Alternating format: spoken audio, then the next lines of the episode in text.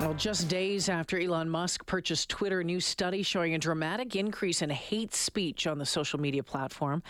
Montclair State University researchers say Twitter's hate speech terms averaged about 84 an hour before Musk bought the service and then soared to nearly 5,000 hostile attacks an hour right after the deal was settled. Those terms include vulgar references based on religion, race, and sexuality. Now, Musk has floated different ideas about his vision for the company, but what exactly that looks like, we're still waiting to find out, but have no doubt change is on the horizon. Tech analyst Carmi Levy joins us this afternoon. Hey, Carmi. To be here. Hey, nice to hear your voice again. How was Halloween at your place last night? A little busier than it has been years past. We had a grand total of wait for it, nine kids, which is which is exactly nine more than we had last year. So I can't complain, uh, and it is more than pretty much all of our friends who live you know in the area a few blocks away. So we're considering ourselves pretty lucky. Plus, we overbought on the Halloween candy, so I have a pile of chocolate that's going to last me to next Halloween if I stretch it just right. Oh, you can stuff uh, stockings uh, later on this year. It'd be good to go. Oh, that's, a, that's a great idea. Thanks. Yeah. You're welcome, Carmi. Okay, so I mean, there's been a lot of talk over the past couple of days, well, actually, past number of months, but specifically over the last couple of days about what Elon Musk buying Twitter means for Twitter, what it means for its users, what it means for the platform. Curious, do you believe off the top that Twitter is doomed because of this buy? I think it stands on the precipice. I think Twitter was doomed even if Elon Musk hadn't bought it. This is a this is a social media platform that if you look just at the numbers, it's never really quite lived up to its potential. While Facebook has been buying up Instagram and WhatsApp and you know, it has kind of like this constellation of tools and platforms and apps and but 3 billion people use them in total every day. Twitter barely cracks 300 million, which is a pretty big number, but it still never quite reached its potential. There was there was so much potential, but then it became this haven for toxicity mm-hmm. and and racism and extremism and and misinformation and disinformation. And before you know it, you had people who had been on this on the service for years who basically said, "I'm out." Yeah. And then there are the hundreds of millions of quiet sort of quitters who never bothered signing on in the first place. And among my peer group, I'm the only one who's really using it regularly, and I do so only because I need it for work. So it never became the mainstream phenomenon that Facebook became. And I think that's for from a business perspective, it means it's very it was very limited going forward. Elon Musk really is going to have to pull something out of his hat, kind of on the same level of reusable rockets and electric cars, if Twitter is going to turn things around and become a viable business. Because right now, it's lost money for eight of the last ten years, and I don't see that changing anytime soon. And it's and it's interesting, Carmi. I was reading about you know that purchase price at forty four Mil, was it million? 44 million? 40, 44 billion. Billion. That's, you wrote a pretty big yeah. check. Yeah. 44 billion dollars and the valuation I think of it uh, you know a lot of folks are saying maybe 25 it was worth so it's going to be interesting but then there's been talk about having to charge or that considering charging people for that little verified blue check mark having you know asking people to pay to use the site um, you know, I think for some of the folks who, you know, have the blue check mark, and I have a blue check mark, but it doesn't mean anything to me, really. Um, would I continue to pay to use Twitter? I'm not sure I would. And I, and I wonder how many will. I think, as you said, you know, some folks who use it for work, like you and me, and uh, but other than that, I'm like, I'm not sure if anyone's going to be shelling out, uh, you know, 15 bucks a month.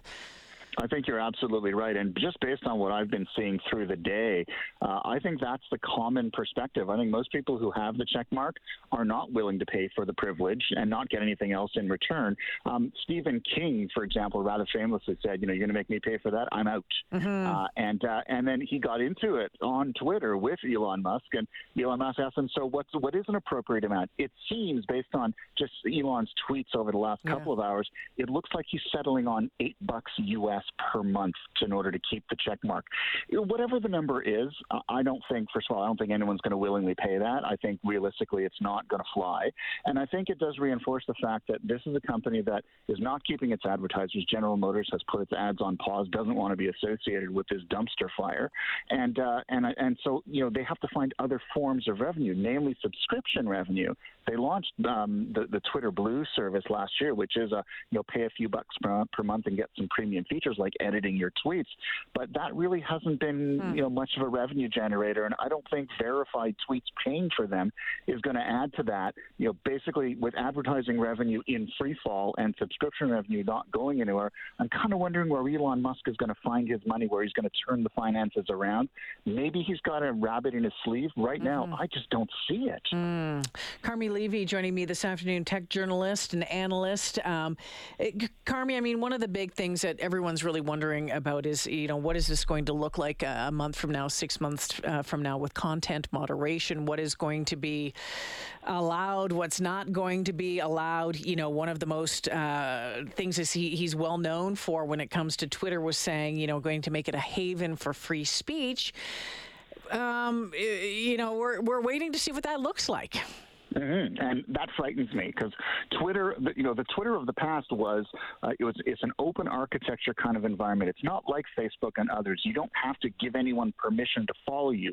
You can follow anyone else. Anyone else can follow you unless you take your account private, which basically means it's it's probably the easiest social media platform for someone to be a troll, for someone to be a cyber mm-hmm. abuser, for someone to be a stalker. And so what Elon Musk is proposing is essentially making it open season. You know, never mind that the company hasn't done enough over the years. Now he's going to to rein that in. Now he's going to throw the shackles completely off, uh, and it'll it'll essentially become the hellscape that he promised advertisers it wouldn't be. So I don't really hold a lot of faith that he really understands just the the, the risks that he's running of kind of opening things up and reducing moderation. Um, that's a pretty dangerous recipe. It might appeal to certain people on you know one end of the political spectrum, but the truth of the matter is this is not how you build a town square that appeals to everyone. Yeah. This is how you build build a town square that no one feels safe in. Carmi, does this give an opportunity for uh, to other social media platforms to continue to build? Again, Twitter is very different than you know Facebook or Insta or Snap or I don't even know if Snap's a thing anymore or you know TikTok. Mm-hmm. but does it allow um, or, or you know I know Jack Dorsey, the the former uh, the one of the original founders of Twitter, mm-hmm. um, you know he's exploring uh, a site similar. Does it give opportunity for some something else to move in? It certainly opens the door because I think if, if Twitter essentially you know, becomes the next, uh, you know, MySpace, becomes the next has been in the social space, we're going to want to spend our time somewhere, and it's going to have to be on another platform. And the problem, the one of the reasons more people haven't left Twitter is nobody wants to start from scratch. We've built our networks, we kind of have mm-hmm. our communities. We don't really want to change. We're resistant to change, but if it becomes the sort of the frightening place that I fear it will be, we may not have a choice. And you know, we'll have this great big pie of time that we spend on social media we're going to have to go somewhere. So I think it does open the door for Jack Dorsey with his Blue Sky project. It opens the door for these Twitter alternatives like Mastodon, um, and I would guess even you know Donald Trump with Truth Social and and Kanye West or whatever he's calling himself this week with Parler, which he just bought. They probably love to scoop up some of the mm. right wing fans as well. Um, but they're you know the way Twitter is architected, you're never going to create another Twitter. It'll be an alternative to it. But once we lose this one, it's gone for good. Uh, Carmi, you don't sound very optimistic what? I wish I wish I were more, yeah. and it, it, saddens me because the the ideal of Twitter always was, and I, I I always held on to it. Thought it was just an awesome kind of low friction service yeah. to kind of get the pulse of the internet. It never quite worked out that yeah. way, and now it looks like Elon Musk is taking it even further from that ideal. Low friction, I wish. All right, my friend Carmi, thanks for this. We'll leave it there this afternoon. Appreciate it, Jalen. Yeah, Thank you. Talk to you again soon. Carmi Levy joining us this afternoon. Curious, before, as we head to uh, traffic, what social media sites are you using these days? Which ones have you said, nah, I'm out?